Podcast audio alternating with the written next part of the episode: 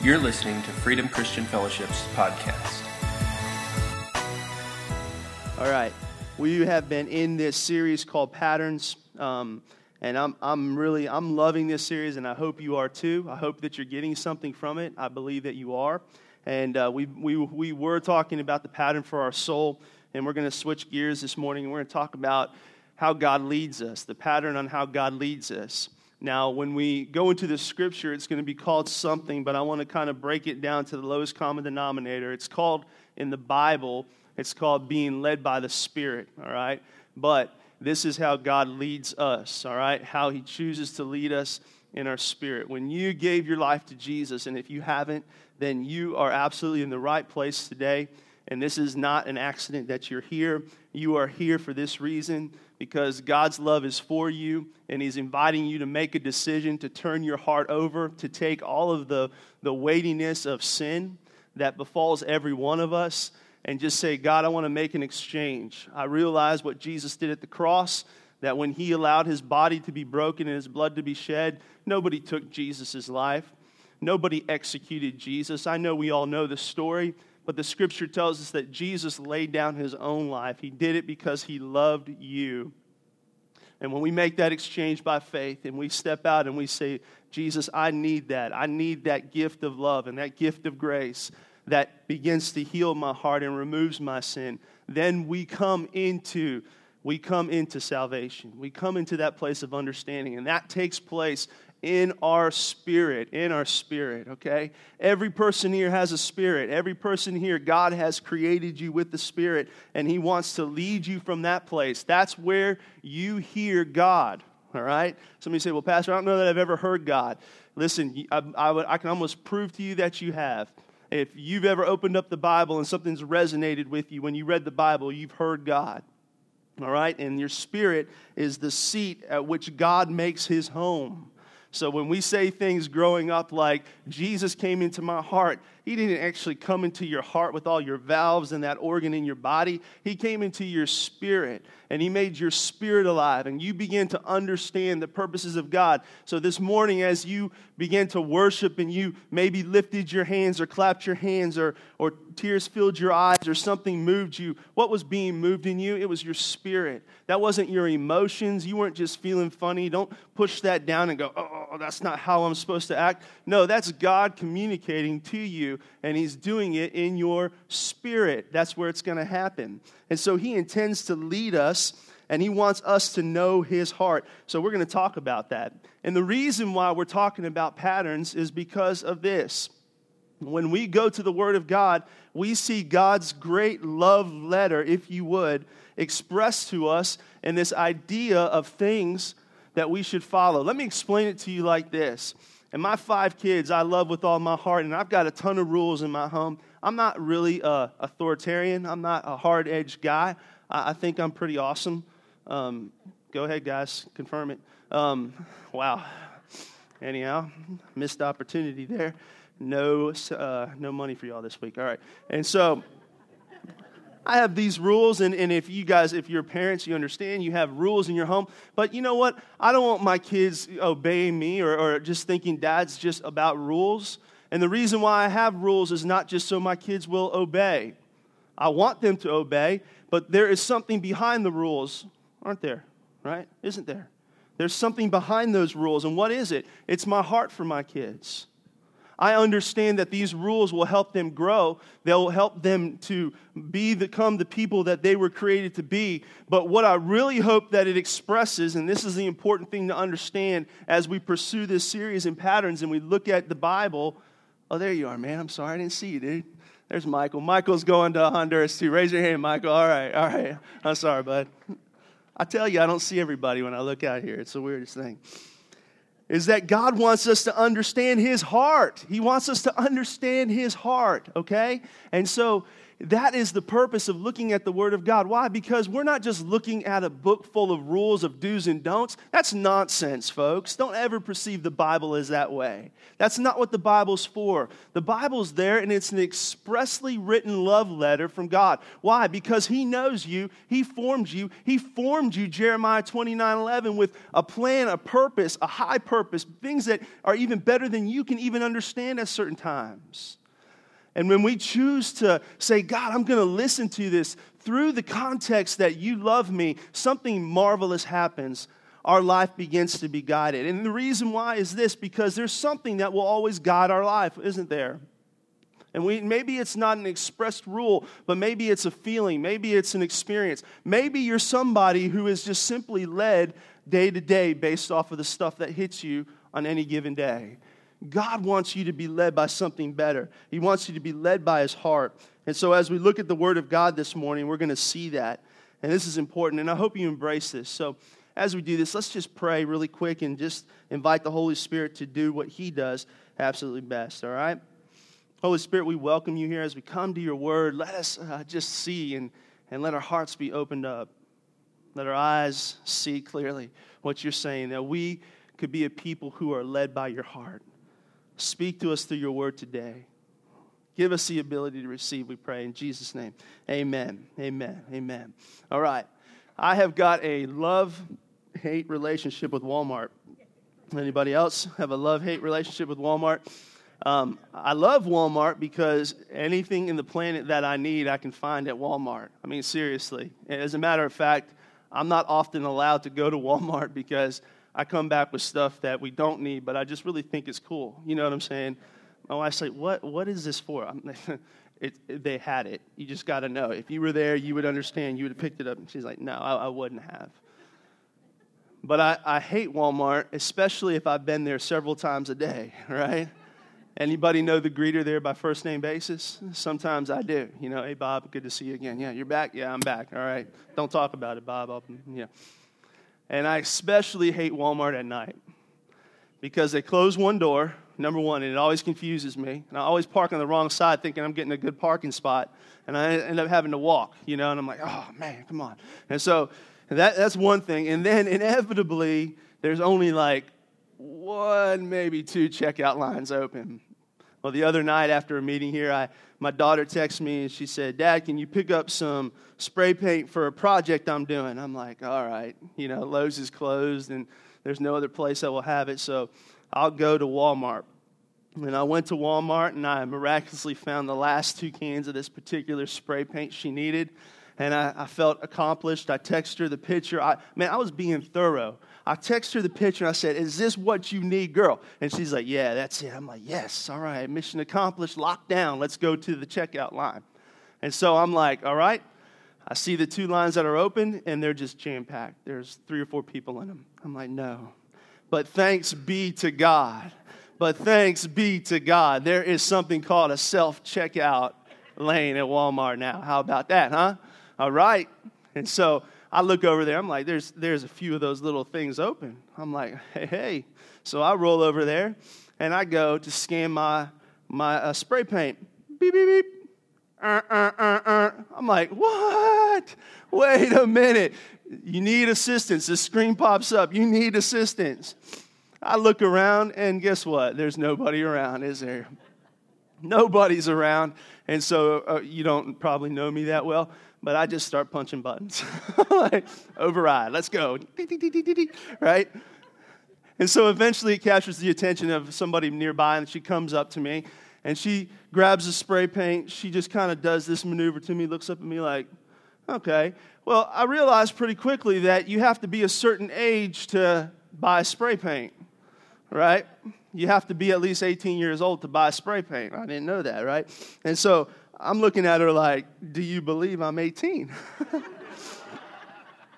she just looks at me. She doesn't like verify anything, right? She doesn't ask for my license. And a little offended, by the way. And she punches in a code. And then she goes, Go ahead, scan it. Boom. And so I scan the first one, put it in the bag. Well, I don't have one, I have two. And no sooner did that little angel of Walmart appear than she disappeared. And I scanned the second one, and the screen comes back up again. And I'm like, ah. A different lady walks up and she looks at me. She does the same maneuver. She looks at me and gives me the look. Says, All right, are you all right? You're 18. She punches in the number. I scan out and I pay and I leave. And as I was walking out, kind of joking about it and deciding not to be upset about the scenario and just, just saying good, good night to the ladies that had helped me, thanking them, I just felt like the Lord just dropped something in my heart. I said, That's a lot like how we walk by the Spirit, how God leads us by the Spirit. And so here's, here's how you say, Well, I want, to, I want to hear you do this. This is going to be amazing, right? Well, this is, this is what happens for us is that God deposits something in our, gives us something to hold. The Holy Spirit gives us something to hold. And what he does because he's a good father is this is he doesn't just simply toss it over without understanding, without the things and the tools necessary for us to be able to handle what he's given us. See, what he does is this the way he leads us is by us understanding in this this agreement and this, this, this journey that He takes us on that connects us into His purposes because He doesn't just hand over everything that we need, but He hands over, listen to this, the very thing that we need in that moment. He doesn't pour out everything. And some of us say, well, wait a minute, isn't He the God that gives us all things? Yes, He does. But, but because He loves us, He gives us exactly the thing that we need in that moment, in that place, and he makes sure and he waits there and he stays with us to make sure that we're able to handle that thing in our life. He doesn't deposit it and walk away. He doesn't just give it to us and say, hey, here's, here is forgiveness, Andy.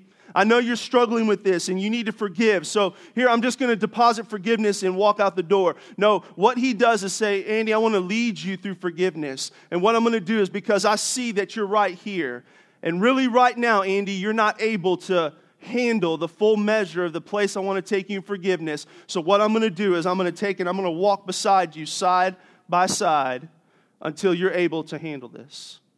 And I'm not going to leave you. I'm not going to pull it back from you. I'm a good father. I'm somebody who loves you, but I'm going to stay there right beside you until you are able to handle this. What about freedom? I know that there's folks here that have been in a place where you've struggled in personal areas of freedom. And you say, God, can't you just set me free? And the truth of the matter is, God has set you free. The Holy Spirit is setting you free. That is happening, but He is staying there right beside you. And the key to this is understanding is don't get frustrated. Don't get frustrated, but walk out the walk. Learn to walk by the heart of God. Learn to be led by the heart of God. Learn to be led by the Spirit of God. Because when we choose and we begin to recognize God's pattern, what happens is this is that we will clearly begin to see the things that God is depositing in us in our spirit, and we're going to begin to be able to walk with those things until they come into full maturity.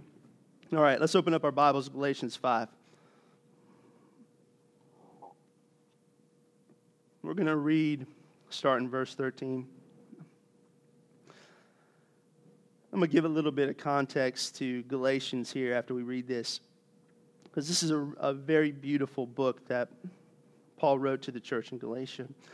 In verse 13, it says, You, my brothers and sisters, were called to be free. Do not use your freedom to indulge the flesh. Rather, serve one another humbly in love. For the entire law is fulfilled in keeping this one command Love your neighbor as yourself. If you bite and devour each other, watch out, or you will be destroyed by each other. So I say, walk by the Spirit, and you will not gratify the desires of the flesh. For the flesh desires what is contrary to the Spirit, and the Spirit what is contrary to the flesh. They are in conflict with each other, so that you are not to do whatever you want. But if you are led by the Spirit, you are not under the law. Paul here has written this letter. The Holy Spirit wrote this letter through Paul to a church that was struggling, trying to understand what was right according to the heart of God. As a matter of fact, they were in a deep conflict. They were in a place and some misunderstanding and some misguidance and some uh, bad teachers had slipped into the church and they began to teach some of the Gentiles that in order for them to grab a hold of the love of God, that they had to do certain things, that they had to do certain things that God wasn't requiring. And it began to fill the church, and this struggle became very real for the church there in Galatia, and they, and they, they, they fought about it. They began to turn on one another, they began to destroy one another. And not only were they biting on one another, but their hearts were in conflict. There was this tension that existed within their own heart. And so the Holy Spirit, through Paul, is bringing them back to this place of understanding of how God leads us by his heart, by his spirit, and how we go about doing that. And there's a couple of important things that we need to see in this passage here when we begin to talk about what it means to be led by the Spirit. See, there's three things that I believe that this passage that we just read talks about concerning what it means to be led by the heart of God, to be led by the Spirit. And the first thing that the Holy Spirit draws us to is this understanding of the power of the Holy Spirit. The power of the Holy Spirit. Why do you need to be led by God's heart? Why in this world can't we just simply believe God is God and believe the Bible is real and just go on about our, our day and our way? Why does God earnestly desire to lead us almost side by side by His Spirit to guide us that way? Well, the, the answer is very clear, and Paul talks about it here. And oftentimes we don't see it unless we're in a place of conflict in our own life, in our own thinking. And it's this is that there are things at war within each and every one of us. And the way that Paul says it is like it says it like this. He says, "Listen, there is the law of your flesh and then there's the law of your spirit at work." and they contradict one another. They fight with one another. They're at odds with one another. And so, in order to have one that is greater, you're going to have to listen to one or the other. And we can all understand that, can't we? Because how many of us have been in a place, and we talked about it for the last three weeks, of our understanding where maybe we're, choo- we're choosing to be led by something other than the Spirit of God when we know clearly what God is saying? We're choosing not to love even though we know God's word says to love. We're choosing not to forgive even though we know his word says to forgive. What are we being led by then, folks? What are we, what are we following then? We're following the law of our flesh. And Paul here isn't talking about the flesh or epidermis or skin, the, the cells in our, in our skin. He's talking about our heart of flesh. He's talking about something that is against God's purposes in us. And, and listen, let me take it out of the context of just simply conflict, but let me take it into a bigger place because Paul simply here was not just talking about getting through this conflict within the church of Galatia, he was calling them to a bigger purpose. And anytime God calls you to something big, there is going to be an argument between your flesh and the Spirit of God. Why? Because what God calls you to is always bigger than you what God calls you to is always bigger than you. And it's going to scare, if I could say it like this, the pants off of you. And you're going to have to walk through some things. No matter if it's looking for redemption within your family and reconciliation with your family, or if it's moving out into the things God's called you to, He's saying, listen, it's time maybe to switch some things up in your life. It's time to take a big step. It's time to walk in that thing that I've deposited inside of you. How many of you believe that? How many of you guys believe that God calls us into things bigger than ourselves? I hope you do. I hope you do. Because if you don't, the Bible gets really, really boring because everybody in it basically was called to something bigger than themselves. And they face this very thing that the Holy Spirit was talking to in the church in Galatia here. And he's saying, listen, there's going to be two things warring at work in you. And you've got to decide what you're going to serve and what you're going to listen to and what is going to lead you. And the only way, folks, the only way that we begin to be led by the Holy Spirit and begin to be led by God's heart is understanding that the power of the Holy Spirit at work in us is more powerful than the work of our flesh. That the things that God has called you to, though they might be scary, come with more hope that is greater than the fear that your mind is running through your brain right now that the reconciliation that comes through forgiveness and rebuilt relationships, though that seems scary, is greater than the pain of broken relationship. That the fear of stepping out and asking God for healing and clinging to that and asking God for the supernatural, the ability for God to do something powerful and the Holy Spirit to do something supernatural in you is so much greater than the fear of it not happening. See, there has to be a decision that's made.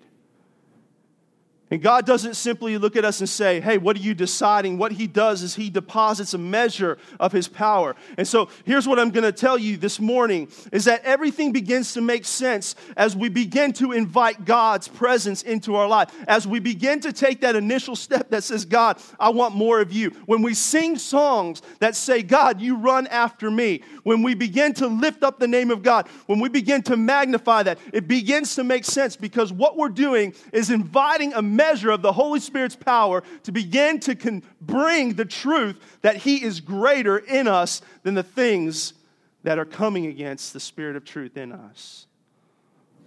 Does that make sense? And so here Paul says this. He says, listen, you're, you're, the, the flesh and the spirit, they're, they're in contradiction to one another. But here's what the Spirit will do in us is that it will produce life. But the flesh is going to produce slavery.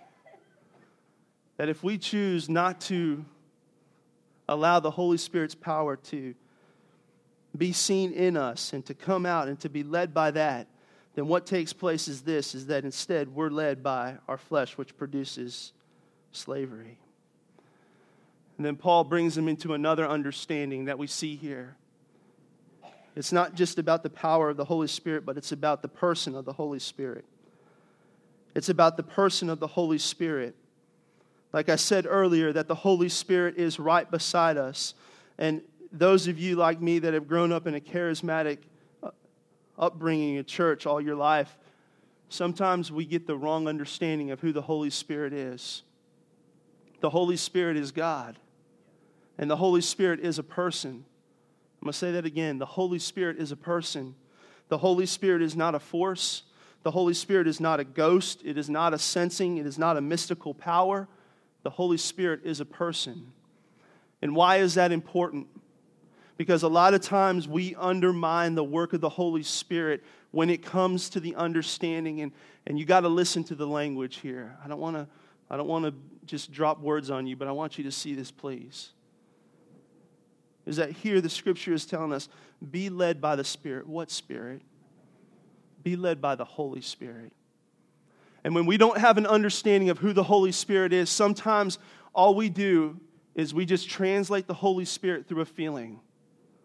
We say, well, listen, I can't be led by something I don't feel. But the second we come into the understanding, the biblical understanding of who the Holy Spirit is as a person, then what we realize is certainly as somebody were to walk beside me, step in step, the Holy Spirit is walking beside you.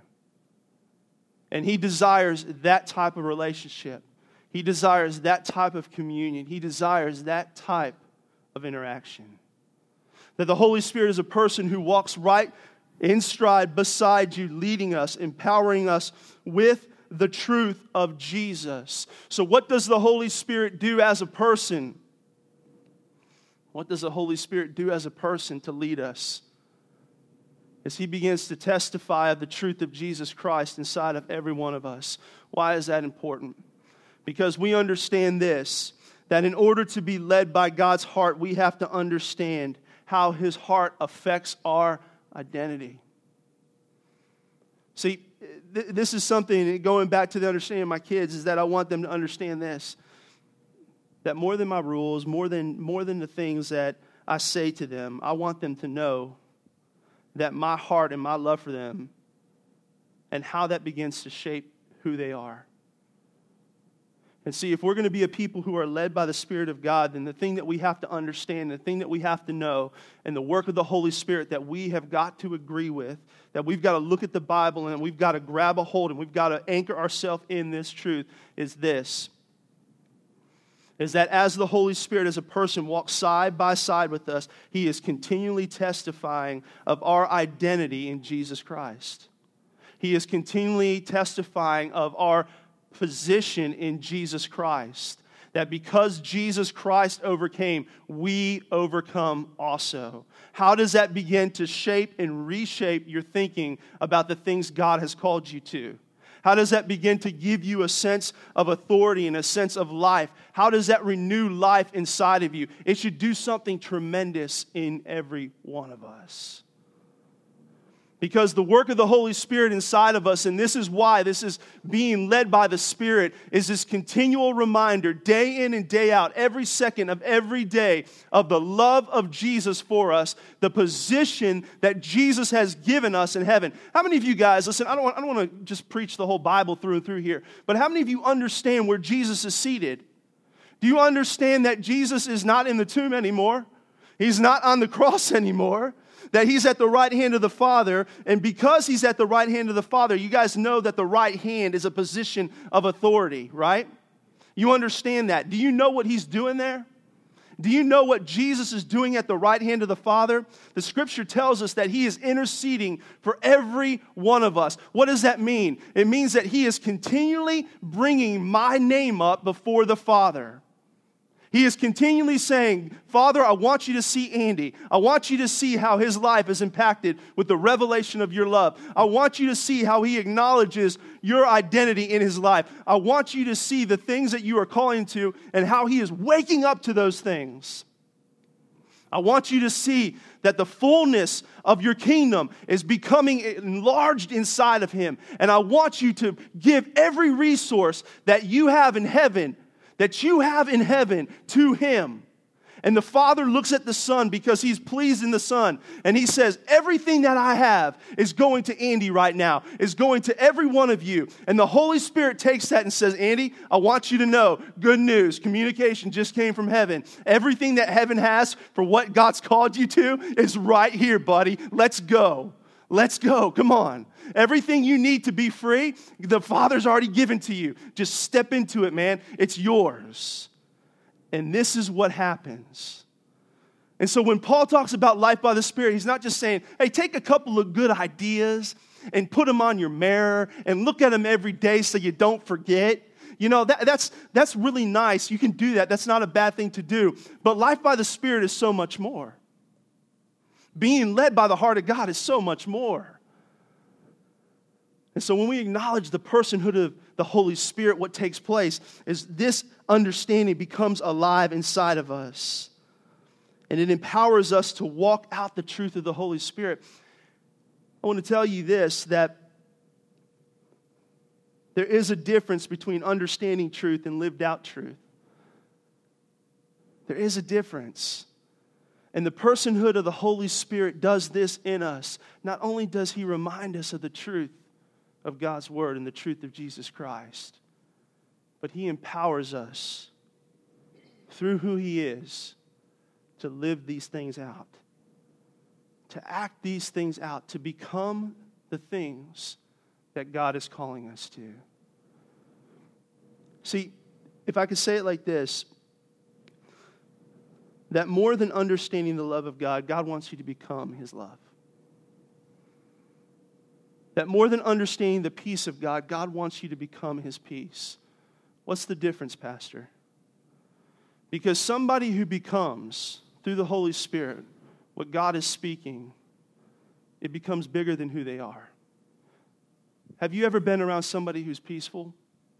Have you ever been in a, in a, in a troubling situation and you're like, you're just, your mind is wrecked and your, your heart is wrecked?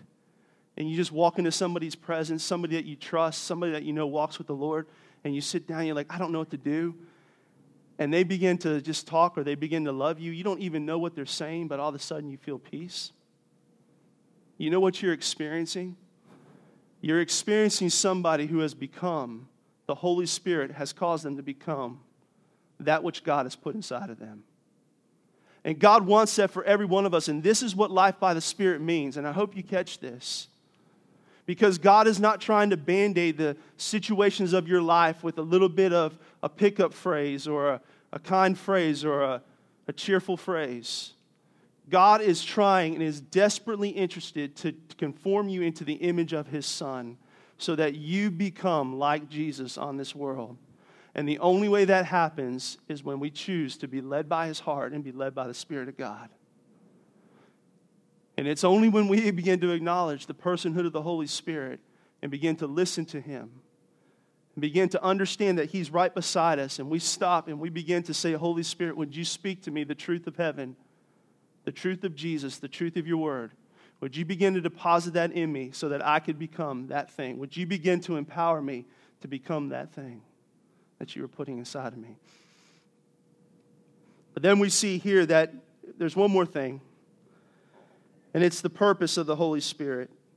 And here, Paul writes two important things that are kind of interesting. Is that he writes about two particular fruit that take place as we begin to be led by the Holy Spirit. And those are freedom and love. Freedom and love.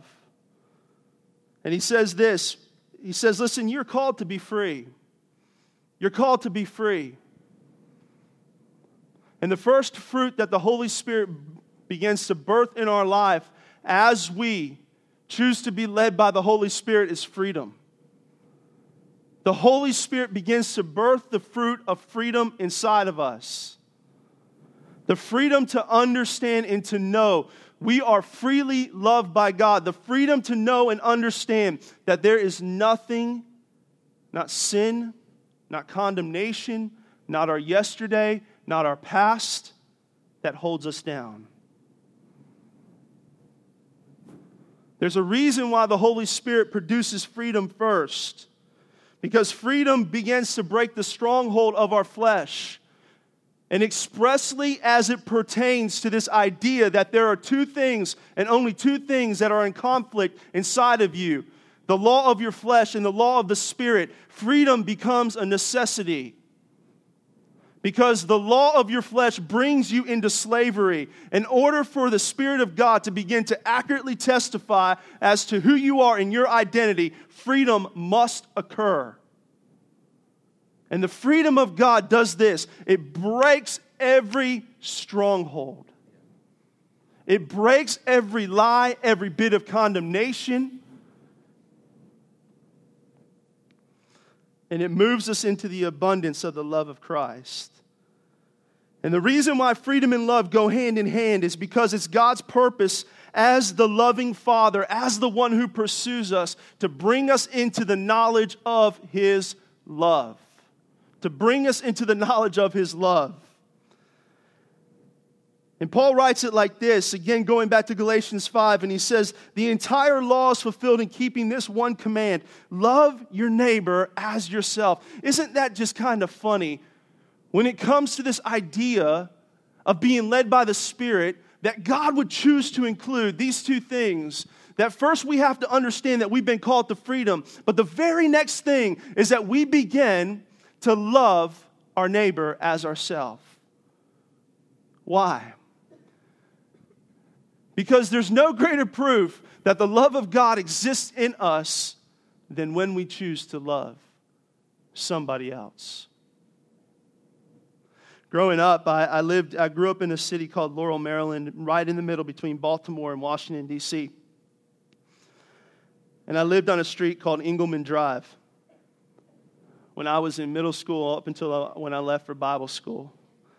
My next door neighbor was a young 20 something year old. There was a family that lived, but they had a son who was in his 20s. His name was Richie. And Richie had a mental disorder. And every once in a while, Richie was the neighborhood um, scary guy because he would take off his shirt and he would begin to run around the neighborhood and air punch and scream and scream.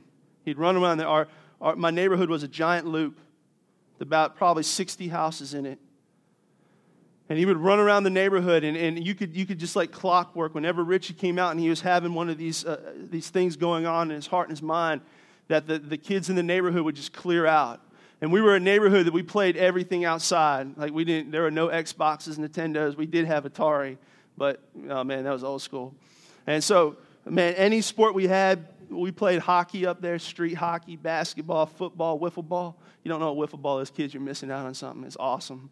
And so we would be out there, and if, if Richie came out, it was like the gong went off, and everybody knew kids come inside. And so for a few years, this happened. When I was in high school, I began to watch Richie. And I remember as a, as a, as a high schooler, and I'm, not, and I'm not saying that I was passionately in love with Jesus, but I knew about the love of Jesus, and I loved Jesus. And all of a sudden, one day, I just walked out there. And I just said, Hey, Richie, how you doing, man? And he just settled down. He just walked up to me and we had a conversation and went on our way. He went in his house, I went in my house. The next time it happened, I walked out there again. I said, "Hey man, hey Richie, what's going on? How you doing?" We just talked. And all I could do, nothing spiritual, but all I could do was just love him. Just love him and be a reflection of love to him. It wasn't a few years after that that Richie took his life. He took his life. And I remember his parents came to my house and they looked at my parents, and my mom told me this said, Listen, Richie's parents came to our house and they told us what Richie had taken his life. But they wanted to thank you for loving Richie and being a reflection of love to Richie. And it always stuck out in his heart that somebody loved him. Why am I telling you this? Because there's something very powerful about the idea that when God calls us to be led by His Spirit, that He connects this idea of freedom and love hand in hand. Let me say it like this to you. In Hebrew literature, there's three ways to pray. There's three positions and postures of prayer. The first is this as a child to a parent. And that posture of prayer says this God, I need. I need you. Just the same way that a child comes to a parent and says, I need you. I need you. I need money. I need something. I need food. I need resource. I need life. I need protection. But the second posture is this from a wife to a husband. And that posture says this What pleases your heart? I want to please your heart. I want to please your heart. You're beautiful. You're wonderful. What makes you happy? What pleases you? The third posture is this, and it's an attitude of the heart, not an example of the posture we have with God, but it's an attitude of the heart, and it's that of a husband to a wife. And that posture is the one we're the least familiar with, and it says this it says, God, we want to protect your heart. We want to protect your heart. Well, some of you say, well, how can I protect God's heart? Isn't He mightier than me? No, the very truth of this is so true that God's heart can be offended and it can be broken. And he doesn't control us to the place where he does not allow us to break or offend his heart, but he gives us the option to reciprocate the love that he's given to us so that we can protect his heart. And how do we protect the heart of God? When we choose to love the things that he loves. And the reason why I believe Paul connects this idea of freedom and love hand in hand is because he brings us to the opportunity of saying the two clearest things that the Holy Spirit wants to deposit inside of us is this the freedom that brings us into the understanding that we are everything that God has called us to be, and the ability to love what God loves. And by doing so, we fulfill the law of the Spirit.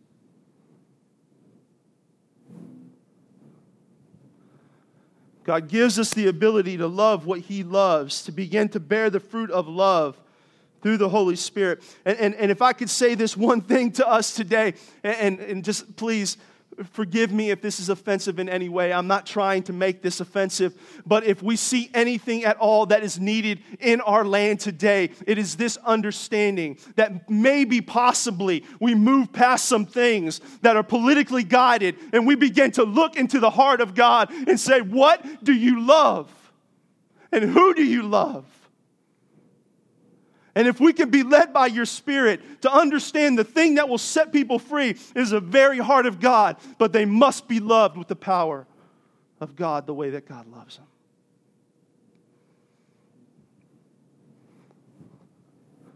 As we begin to embody that, it begins to come out from us.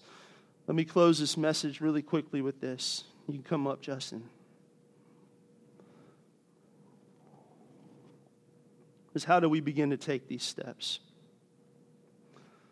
The very first thing we need to do is believe. Believe. Believe. Believe. Romans 8, 1 through 4 says this There is therefore now no condemnation to those who are in Christ Jesus, because through Jesus Christ, the law of the Spirit who gives life has set you free from the law of sin and death. We have to believe. We have to believe. And the question is very simple. This is such a simple question and such a simple application. When it comes to being led by the Spirit, what do you believe about the Holy Spirit? Do you believe that He's made you free?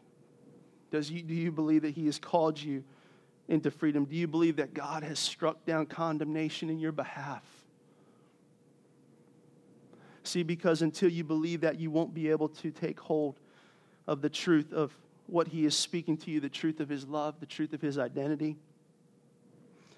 Do you believe that the sacrifice of Jesus condemns sin in the flesh? That things like fear that are attached to sin,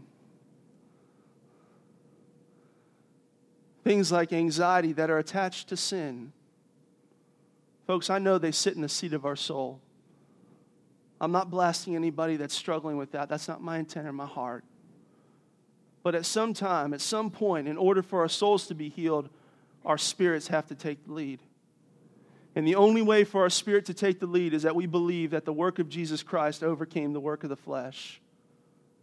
And that the things that are attached to the work of the flesh are sinful. But Jesus came and he destroyed those things. He condemned those things in the flesh so that the Holy Spirit could forever be made alive inside of us. Do you believe that?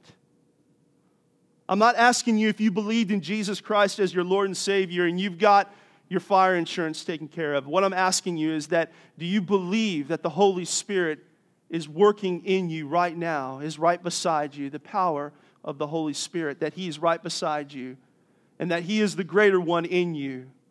That He is the confirmation of the life of God in you, that He is the confirmation that sin has been defeated in your behalf, that He is the confirmation that every promise of God is for you.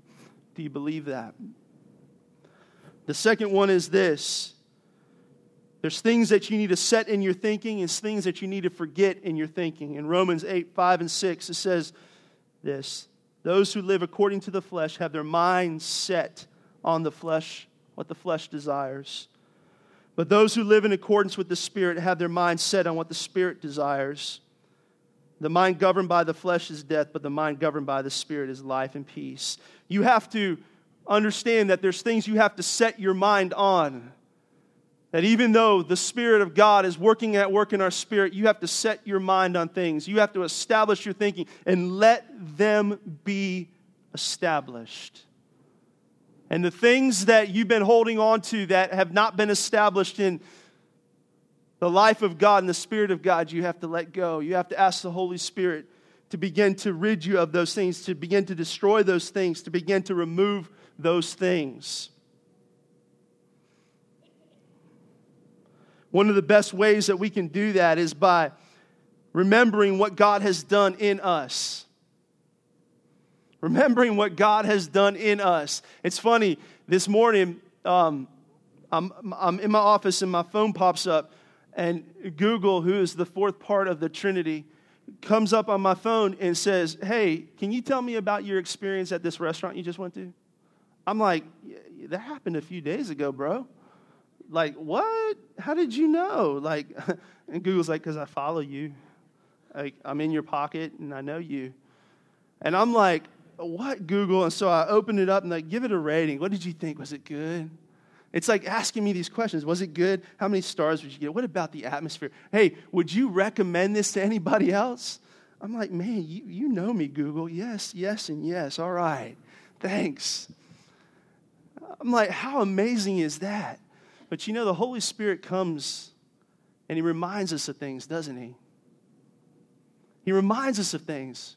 And he goes, Andy, do you remember when I, I did this in your life?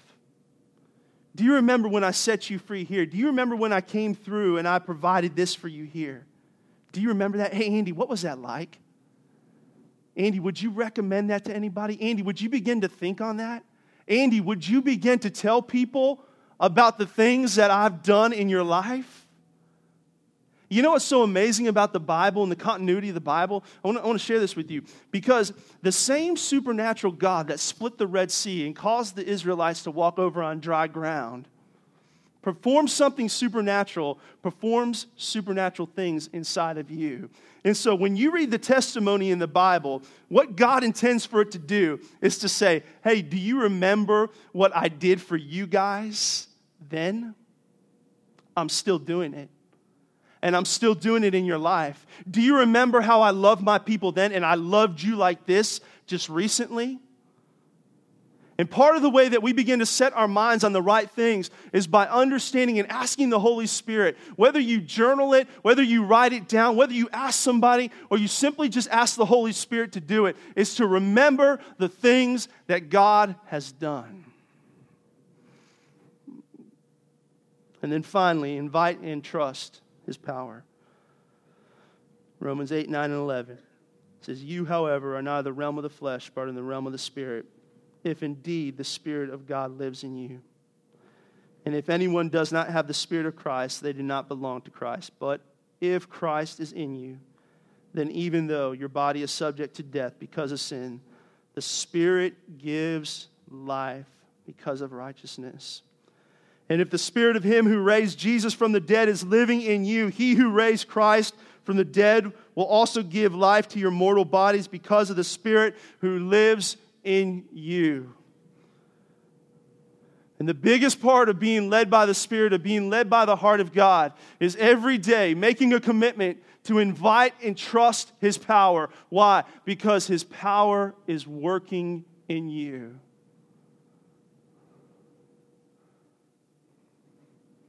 But that invitation requires this to say, God, begin to open my eyes up, begin to direct my eyes to this place.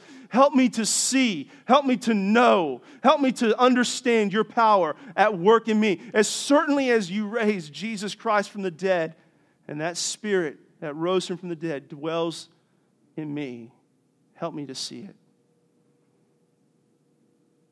Help it to heal my body. Help it to heal my soul. Help it to heal my spirit. Help it to bring life to my body. Help it to bring life to my soul. Help it to bring life to my spirit. Help it to give me the courage to go to the places you have called me to, to say the things you have asked me to say. Let it empower me. I am inviting you, Holy Spirit, to empower me to do the things you have called me to do. And I promise you that if that becomes your prayer, not only will you begin to see and know and feel and hear the Holy Spirit speak to you and begin to be led by the heart of God, you're going to see the power of God show up in your life like never, like never before. What if this week we did that? What if this week our prayer became this? Holy Spirit, would you speak to us and begin to deposit the revelation of your freedom? Lead us by your freedom and lead us by your love. I invite you to stand up.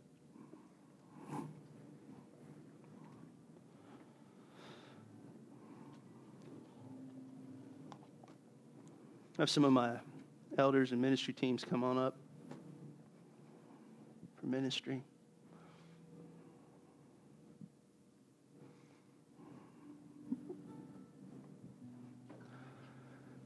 This morning, as we close, I want us just to take a second before we leave, and I want us just to possibly make an altar at our chair and invite the Holy Spirit to begin to lead us, to begin to speak to us. I'm going to pray in just a second. I'm going to ask the Holy Spirit to speak to every one of us, to speak a word of love, a word of peace, a word of freedom. And this morning, as we close, I want to just again invite you that if you need something today, if you need prayer, if you need ministry, if you need somebody to come into agreement with you for the healing of your physical body, then we want to pray with you. See, what if we just begin to believe God that for every need He had an answer for? That every need He was leading us. If, if, if I were to say it like that, that anybody here who had a need that would come up in faith, that we would believe that God would touch and would begin to meet that need, it would begin to change, wouldn't it?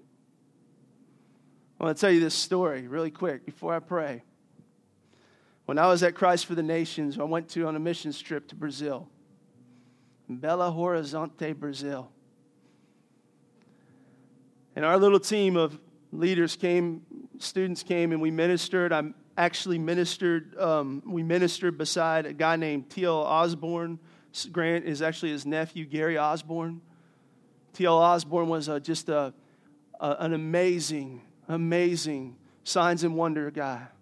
Traveled all throughout the world, bringing the name of Jesus, seeing God and the Holy Spirit show up in power, touching lives.